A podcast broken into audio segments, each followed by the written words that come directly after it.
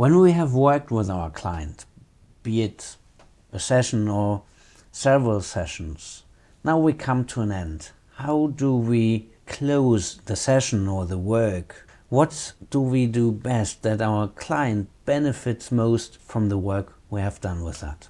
I'm Axel Hombach. I'm a hypnotist in Cologne and a trainer for self hypnosis. I'm sitting here in London currently with Dr. John Butler, the director of the HTI, the Hypnotherapy Training International. Hello, John. Hello, Axel. Hello to our listeners. So, we have worked with our client. How do we make sure that he gets most out of the work with him? Okay. Now, that post hypnotic interview stage, uh, I'm assuming, of course, we've ended the session with good positive programming and we're going to count them out in the careful, appropriate manner, giving them lots of positive affirmation, affirmations, suggestions, and so on, so that we minimize any residual hangover from negative experiences they've had. Because even if they processed it all, I mean, it's a lot has been stirred up, actually, sometimes, and we want to put them into the most positive state they can achieve with positive looking forward to the future. So, good programming good programming for follow up work that they may need. So, they're looking forward to it with enthusiasm. Now, as you come towards the end, before you count them out, we'll often ask them, Who do I remind you of? It's a question from Gil Boyne that surprisingly hypnotherapists say, Well, why does he ask him that? Well, of course, it is to check out subconscious identifications. In the old Freudian and pre Freudian literature, they talked about projections, and it is a form of projection that we're checking out. Are they projecting things onto us that are not healthy for the therapeutic process? They might project, well, you remind me of my uncle. And I will always say, what qualities do I share with your uncle? And they will say, well, he was a strong character. He was a forceful character. All right, now let's assume for the moment, let's just imagine at least, that this chap, this uncle, was somebody who had abused them. And yet they've made that connection with us. Well, we then have to, and the subconscious will make many links, sometimes inappropriately. Anyway, we'll then ask them, in what way am I different? What qualities separate me from your uncle? Well, you're kind, you're understanding, and you would never do anything abusive like he did. And from that, we can be pretty happy that they're making at this stage a good separation, which will get better as we go along. But if there was something hanging in there that was confused in their mind, they were finding it difficult to separate both of us in their mind, we would need to look at that carefully. As you know, in Freudianism, it's transference, counter transference, and counter counter transference. And that whole process of separation and taking back projection can go on forever or at least a long time in the therapy, and actually create more problems than it helps because there's trying to let too long processing that with not enough interventions in the therapy, where from a hypnotherapy point of view, to a great extent, apart from the positive connections they made, we want to break the connection as soon as possible. I am not your uncle, and get that out of your mind, really. So you can go forward and the therapy can go forward without that contamination. So that's one thing to check on. We also asked them, what homework? There is a video with Gil Boyne, the mm-hmm. case of Bud, where Bud, the client, identifies Gil with his father, who was very abusive. Yes. And there you can see how elegantly he resolves that Absolutely. Situation. From that, there's education. Not only the separation, breaking the connection, mm-hmm. client owning, taking back the projection, but positive things. I mean, there were positive things in the father with Gil. You see, he was linking those because I think in Bud's mind, the father was very capable. He was also quite forceful. And Gil had those qualities. So Bud says, well, here's another person who's like that. But of course, the father had negative effects on Bud, which we don't want to be associated with Gil. Of course. So not. Gil, as you say, used it very skillfully The people have a lot of homework, usually things like, for example, now that I see my father more clearly, and a lot of what he did to me, he felt was for my good. He was pushy, he was critical, he wanted me to get on in the world, to take advantage of opportunities maybe he never had. Yet, so I know that he was misguided when he bullied me, mistreated me. So I can begin to forgive him. On the other hand, well, sometimes he was negative and critical for no good reason other than his own anger and, you know, hostility to himself and other people. Okay, well, I can begin to forgive him, but I'm going to now take in all those positives that I now see he felt towards me. I begin to feel his love. I get out of being a bottomless pit. I begin to redevelop the relationship with the parents, who may be living or dead. There may be several aspects to that, by the way, that are important. We often do a Gestalt prayer, as it's called, you know, which goes on to this, you know, at the end of the day, I am I and you are you. Yeah, very mm. powerful and useful tool. Absolutely. That's a part of really getting maturity and separation. To get us out of that, oh, I'm still waiting for my father to fix me, to correct the mistakes he made, the damage he's done me. Because many of our clients, at least, they're very much stuck, at least in the area of the problem, they're very stuck in a childish position, a victim position, rather than the uh, strong adult role that they need to take in and inhabit and take that role. So they're saying goodbye. There's several other things. They usually happen earlier, but even at the very end, there may be a need to look at something where they're a little bit stuck. Usually, again, you have dealt with the impasse. In the case of Bud, there was an impasse. Even though he'd seen the positives now from the therapy with Gil in the previous session, and in the session he was now working in the second session, he there was a part of his mind still staying stuck wanting the Father to love him before he would learn to love others or love himself. And as Gil pointed out that impasse and said, you need to face it. You need to essentially grow up and start becoming self loving. Anyway, as you're about to count them out of the therapy and bring that session to an end with good positive suggestions for feeling good and good suggestions based around what they've revealed you really are setting the scene for the future and getting commitment. Homework is part of that commitment to change. That's where I say you may begin to sense there's a bit of a block. Maybe if I say to them, well, now, now that you're learning about self love, you're learning to empower yourself, tell me one thing or two things you're going to do different from what you've been doing to yourself in terms of undermining yourself and not giving yourself the best of life. Tell me one thing you're going to do. And then they may reveal well, I can't think of anything. Now, that may be that they just need a bit of prompting, a bit of education, or they're still part of their mind holding back and needs a push. It's more rare for that to happen. And it doesn't mean therapy hasn't been very effective and successful. Remember, there's different parts of the mind here. This part is the negative part, maybe, or the very childish.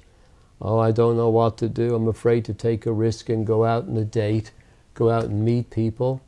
You know, I've been all holding myself back these years, and now I've seen where I've been blocked. You've helped me, and I begin now to love myself. But to get them to do the homework is another little step, and clients need little pushes. When you work with homework, do you suggest homework that is related to what came up in the session, or do you bring your client to the point to suggest homework him or herself? Well, you see, I've asked them suggested in yeah, the first you instance. did it, um, yeah. you mentioned that, but I thought when they don't know what to do. Oh yes, yes, you can give them some prompting. I say, yeah. well, are you prepared to um, now take time out of your work life because you're working yourself to the bone, you know, to death here practically? Are you prepared to give time for your own hobbies, special interests, spend time for your relationships which are suffering, or do you play your favorite music, or as I've often said to people, or some form of artistic enjoyment, creativity they need to do for themselves to reverse the negative way they treat themselves. So we can make suggestions, give some guidance there. Preferably, things come from them, and we check out the commitment. When we suggest well, now, does this make sense? How about from now on, you're going to take time for a round of golf or playing your favorite music every day? Is that agreeable to you now? Are you committing to that? so that we next week we can check up on how you're doing because you're getting commitment. Now, if their body language, if their non-verbal expression shows a bit of lack of commitment, then you push onto that and say, all right, now let's look at how you're inhibiting your response here, how you're holding yourself back from taking power and responsibility, making change happen for yourself. And sometimes it's more minor. It's not that they really are determined to avoid change and stay in their secondary gains, which could be very self destructive ones. It may be they just need a little bit of assistance, encouragement, a few more suggestions about confidence to go out on the date, or say, be assertive with their boss or wife or husband. So, this is part of setting homework, getting you- commitment. Yeah, do you call it homework? Yes, very much so. It's a good word to use. We like it Mm-hmm. because for the client it means okay there's things i can do for myself there's things that are beneficial this therapist is interested in me he's thinking about or she's thinking about things that i could do that would be helpful so i'm grateful for that there's another part of the mind may not like it totally. It says oh god it's like school. Yeah. homework. I hate homework. I don't want to have homework. I just want to wait for everything to change by itself. No so they're in sometimes in mixed minds. But i've often said at the very beginning of this, well, with clients, and we say it in our training, in hypnotherapy, compared to most forms of talk therapy, standard psychotherapy, there's a lot more homework, and that's very empowering. There are things you're doing, and you're seeing the benefits, feeling the benefits of it. You're playing your recording all the time. You read certain books. We give them books to read, recommend them get certain books which relate to the problems they've been having. That's called bibliotherapy. And we teach them that life is therapy to go out and connect with life in a much more vibrant, fuller way. So that commitment to life, participation in life, living life to the full, it's very much a part of what hypnotherapy empowers people to do. So that's what you're doing is you're concluding the session, really getting the commitment for that kind of work. Clarifying any last questions or confusion might be in their mind. Check it out. Is that clear to you now? Are you okay with that? Are you ready to make that commitment? And so on. And make sure you get yes, yes, yes. Okay, in this case, it's more closed questions than open questions. Absolutely. Closed questions, very important in therapy, in helping the client, in managing the session. the way it came across, it's also that you exert some pressure on the client.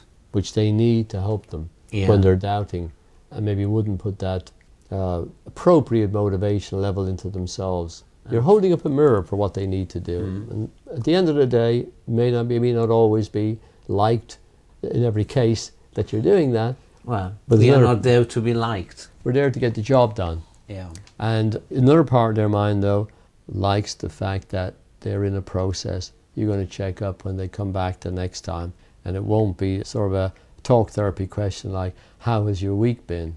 You know, it's nothing like that. We say, How can I help you today? Meaning, from last week, what was happening, and- is there a new goal, or you you want more help with what you came up with? What was mm-hmm. the first goal you came up with here? And then you're into how are you getting on with your recording? And you're checking up, Axel, on all the homework you gave them. Yeah. Yeah. Well, my experience is that when I give them a recording, in 95% people say I didn't find time to listen to it. Well, now we're dealing with follow up sessions mostly, but Yeah. yeah. well, you didn't find time. Well, you can't lose time or make time or kill time. Yeah, where did you look for it? Yes, exactly. Yeah. The fact is, it's your prioritization. You gave your time to other things, if you want to see it that way. You can only do things while what? Time passes. Yeah. Time is one directional, as Einstein and everybody else has observed. Unlike many phenomena in physics, you know, time only moves one direction, and then that's what you have to deal with. Interestingly, when I uh, give them a book to read, usually I give them the book and they have to bring it the next time, they read it. Yeah. But recordings seem to have something to it. Axel, it's often part of their self sabotage, and you educate them about that's the part of your mind that wants to ruin you, that doesn't want you to move forward. Hmm? They are negative, self destructive parts. Remember that positive and negative polarity in nature, Yeah, in hot and cold, and positive and negative in electricity, and so on. Yeah. In the mind, love and hate. Self love, self hate. Will to fail, will to succeed, will to live, will to die. The client must learn to choose and take responsibility for their choices because that's what their life is composed of, is their choices. Yeah, I like to tell them, ah, you've met the beast. Yes. That closing that you described, is that also what you call the post hypnotic interview, or is that a different stage? No, we're really just about now about to count to five. So you do a lot of that beforehand, getting commitment to change and so on. In the trance, checking out the subconscious identification. count them out to five, and now you get this. Now, tell me about that experience and say, well, that was amazing. I never realized this affected me so Mhm. much. Homies of regression, I was sure I would go back and be critical of my father, but it was my mother. That's where I went. I said, well, that's what your subconscious selected at this time. Whenever we you work with regression with you, next time maybe your father, maybe somebody else. So you did the good work. Now tell me anything about that, anything very specific about your learning here. Well, and then they tell you what they tell you. And you can add to that or clarify some things for them as you're really about to send them away now in a very positive way, positive expectations, knowing what they learned and what their homework or this whole idea that life is about learning. So they're going out there to empower themselves, to become really their own therapists. This is what you're doing in hypnotherapy. So that they go out then out of your office to get on with life and go out there and meet their needs in an appropriate, healthy adult manner, to leave the past behind, to live in the present more and more. You've been giving them a whole lot of understand, helping them gain understanding, helping them take responsibility and see a direction forward in life. They're beginning to see where the progress needs to happen and seeing how they're going to get on with it. And then in the next session, you follow up with that. So you brought good closure to that session. Okay, thank you very much, John. Our time is already coming again to an end. If you summarize it in two to three sentences, the trance-termination, homework, post-hypnotic interview. Okay. Well, to put it in quick context, you've done the regression, you've uncovered, you've re-educated subconscious, reprogrammed it, added all the new perspectives, you brought integration. That's where they're at. Now you want to finish up the session, clearing any subconscious identifications that are not healthy. You want to get them to make commitments for their therapy based on what's been uncovered.